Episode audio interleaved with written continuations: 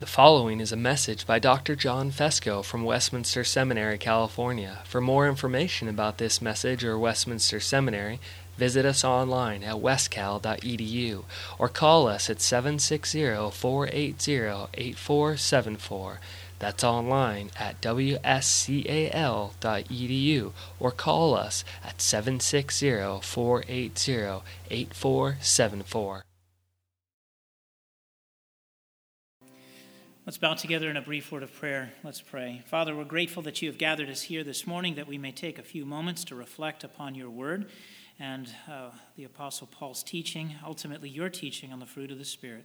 Open our eyes and our hearts, and we pray that in this way you would conform us more and more to the image of your Son, that we might be further equipped to serve uh, in love those around us. We pray and ask those, uh, these things in Christ's name. Amen. You may be seated.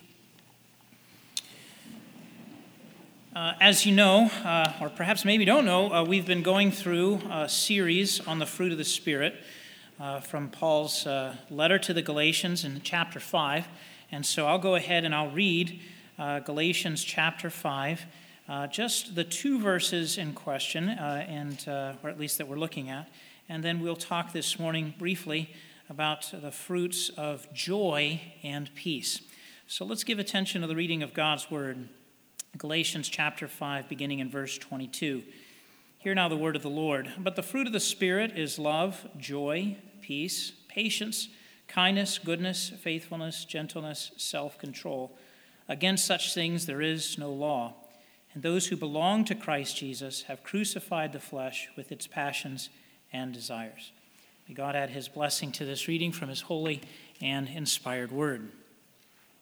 It's not very often that uh, I get to go to baseball games, but uh, there's one particular baseball game in my life that stands out, and that was because somebody gave me uh, tickets to Game 7 of the National League Championship Series in 1992 when the Atlanta Braves were playing the Pittsburgh Pirates. And that particular game was a doozy.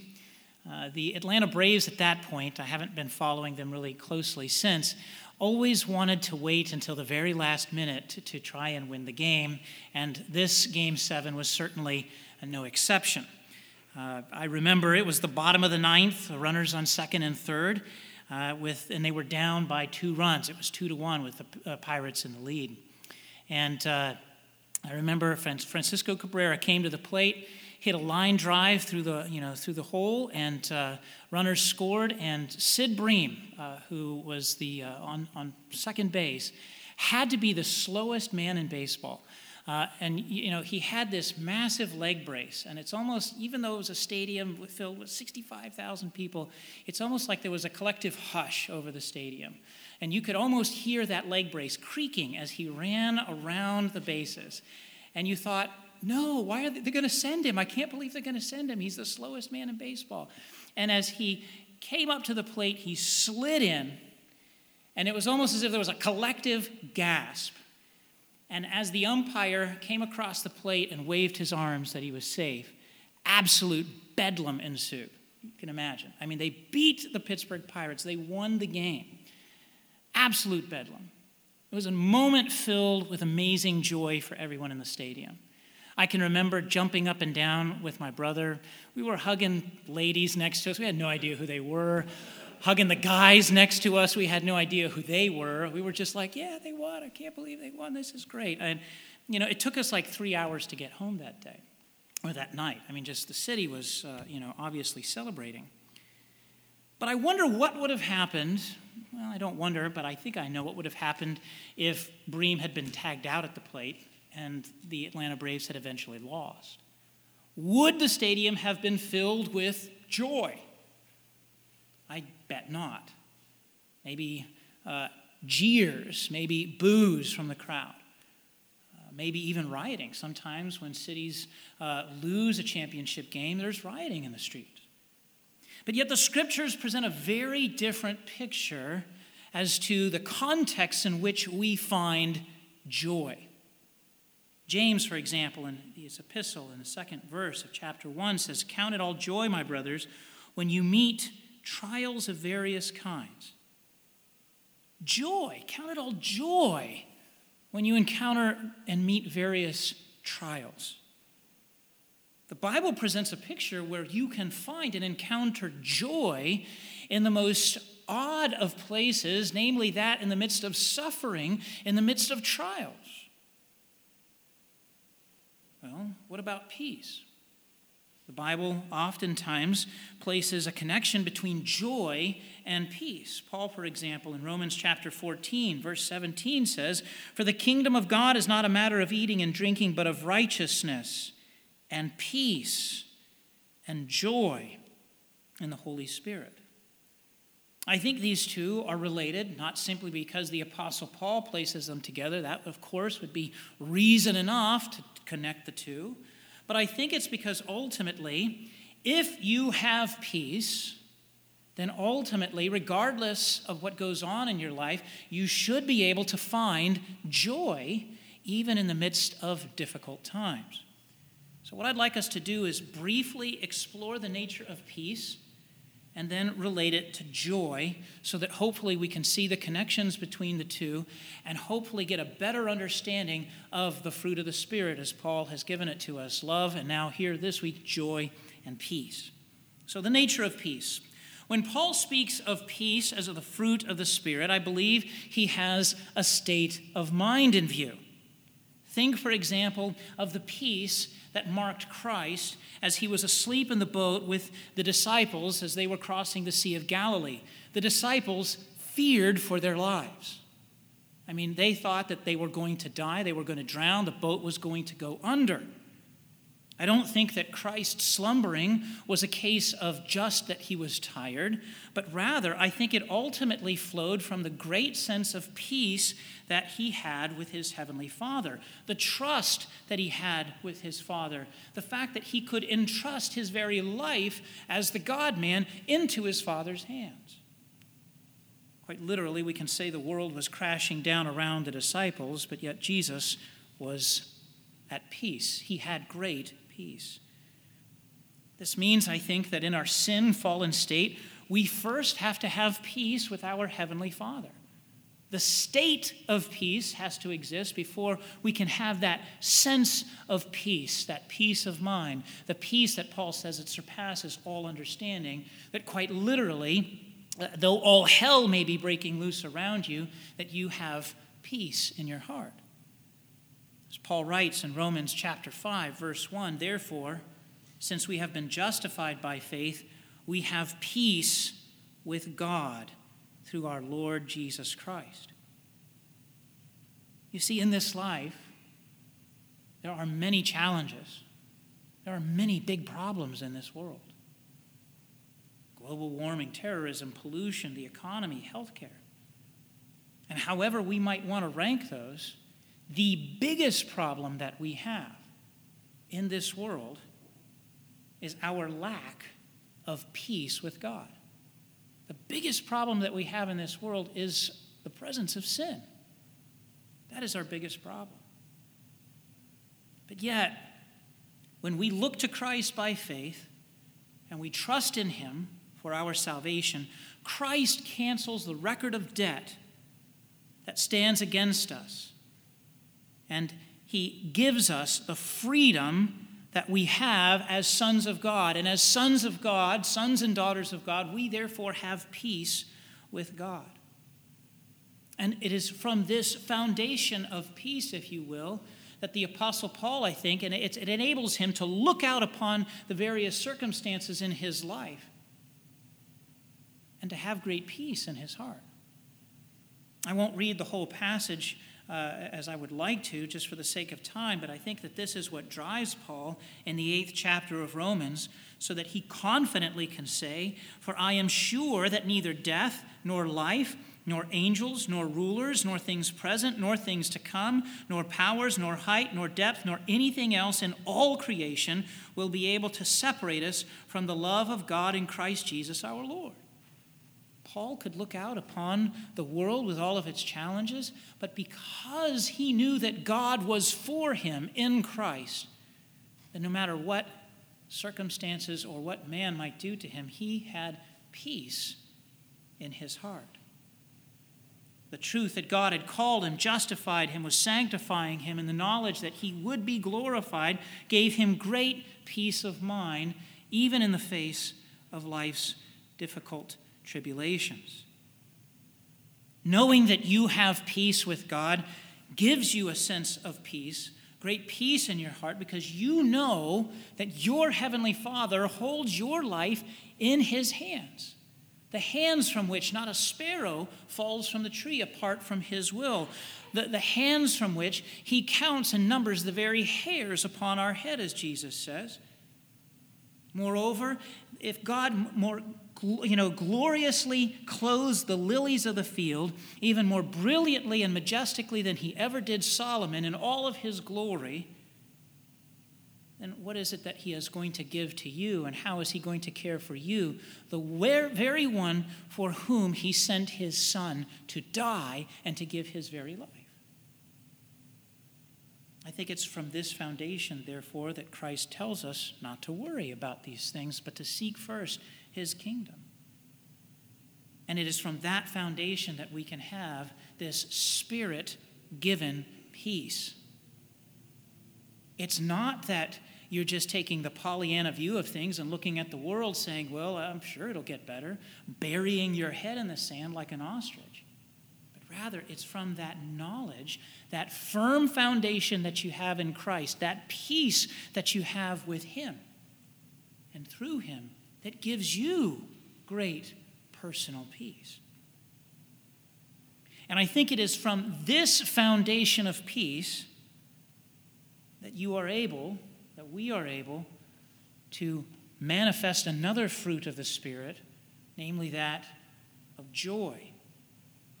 I think there can certainly be times of joy that are wedded to excitement, like the 92 and NLCS. The scriptures certainly tell us this.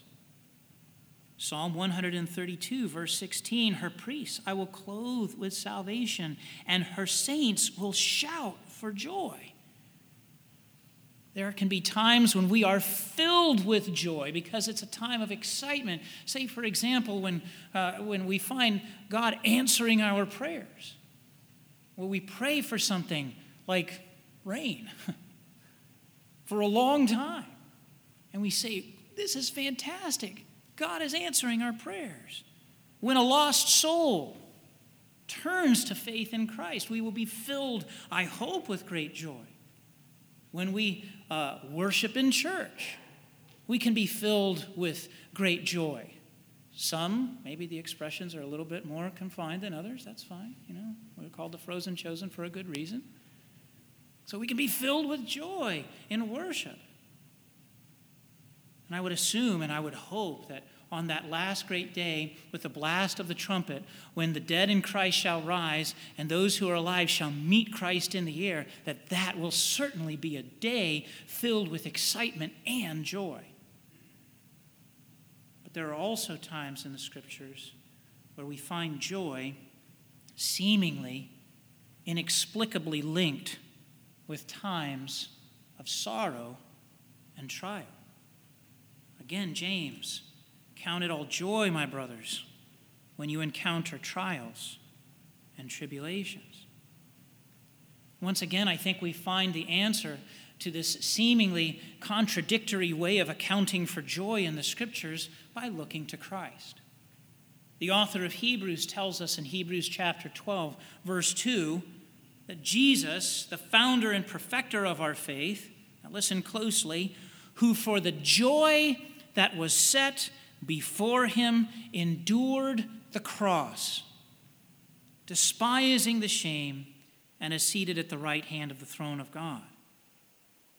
Do you hear how the author of the Hebrews characterizes the pursuit of the cross as the joy that was set before him? Why? How can the cross be joy? I mean, if there was ever a seeming contradiction, here it would be. I think ultimately it's because Christ knew that he was yielding up his life in obedience to the will of his Father. He was giving his life as a living sacrifice, if you will, uh, obeying his Father's will. As he prayed in the Garden of Gethsemane, Not my will, but thine be done. And that is what filled his heart, despite the gravity, despite the difficulty, despite the suffering. That is what filled his heart with joy. Well, beloved, I think that that is where we find the answer as to how we can be filled with joy even in the midst of suffering and sorrow. We can be filled with joy because we know that God is not our enemy, because we have peace with Him. We can be filled with joy because by His holy providence, He is purifying us. He is removing the remnants of sin within us. He is sanctifying us by the refiner's fire, purging the dross as it is burned out and it is removed from the cauldron. That He is ultimately conforming us to the image of His Son. Whenever you have an athlete, for example, who is in rigorous training, the athlete has to work hard. There's pain involved but it's for a goal, it's for a purpose. I mean, I do appreciate my, my, my brother's life motto, which is slightly tongue in cheek, but there's a lot of truth to it. Is he says, "No pain, no pain." That's his motto. Yeah, I mean, and it, it sounds pretty good on the surface. but if you really want to achieve a number of goals in life, whatever they may be, there is probably going to be some sort of pain. Maybe some sleeplessness, maybe some sore muscles, maybe fatigue, maybe times when you feel as if your body is just crumbling beneath you. But it's to the goal. In terms of athleticism, it's winning the prize. But in terms of our sanctification, it is greater conformity to the image of Christ, dying to self and living unto Him. And that is why I believe, even in the face of trials, we can encounter and know joy that the Spirit gives to us in the midst of those difficult circumstances. This is the case of the apostles. In the book of Acts, after they had been persecuted by the religious leaders, it says they left the presence of the council rejoicing that they were counted worthy to suffer dishonor for the name. They rejoiced because they knew God, through his holy providence, was conforming them to Christ's image and using lowly disciples, fishermen, to be heralds of the gospel of Christ, to herald the advent of the king and his kingdom. And because of this, they were filled with joy. So again, they don't weren't looking through the, wor- the, the world uh, through their Pollyanna glasses, but instead they were looking at the world through the lens of the cross of Christ.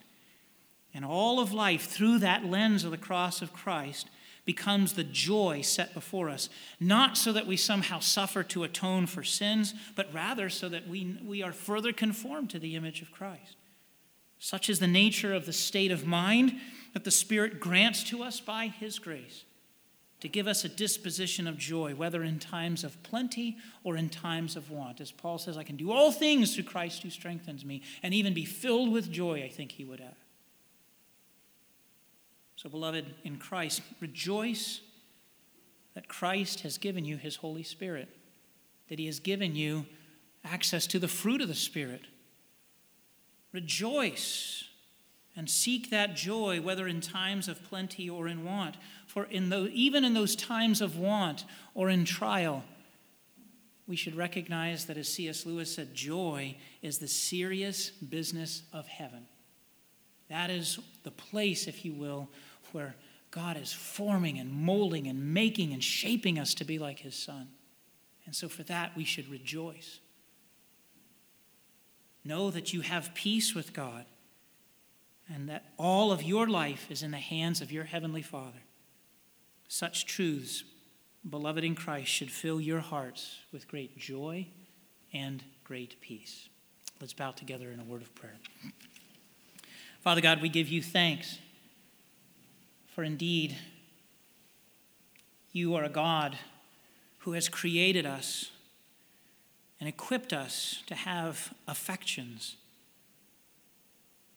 And in this regard, you enable us by the power of your Spirit to have that great state of mind of peace and even be filled with joy and that that joy is not something that is confined simply to those good times in life as we perceive them, but even in those difficult times. Help us to remember that that peace that we have through Christ is the foundation for the sense and the peace of mind that we should have in all times in life, and especially that we would be filled with joy, whether in times of plenty or in want. Forgive us, Lord when we allow the trials and the circumstances of life to rob us of that spirit wrought peace and joy. Help us that we might rest in your Son, knowing that if you are for us, who can be against us? That if you justify, who is it that can condemn? For that you have given us all things in your Son, and such truth should fill our hearts with joy and with peace. We pray and ask all of these things in Christ's precious and holy name. Amen. Copyright 2014, Westminster Seminary, California. All rights reserved. You are permitted to reproduce and distribute this material in any format, provided that you do not alter the wording in any way and that you do not charge a fee beyond the cost of reproduction. For web posting, a link to this document on our website is preferred.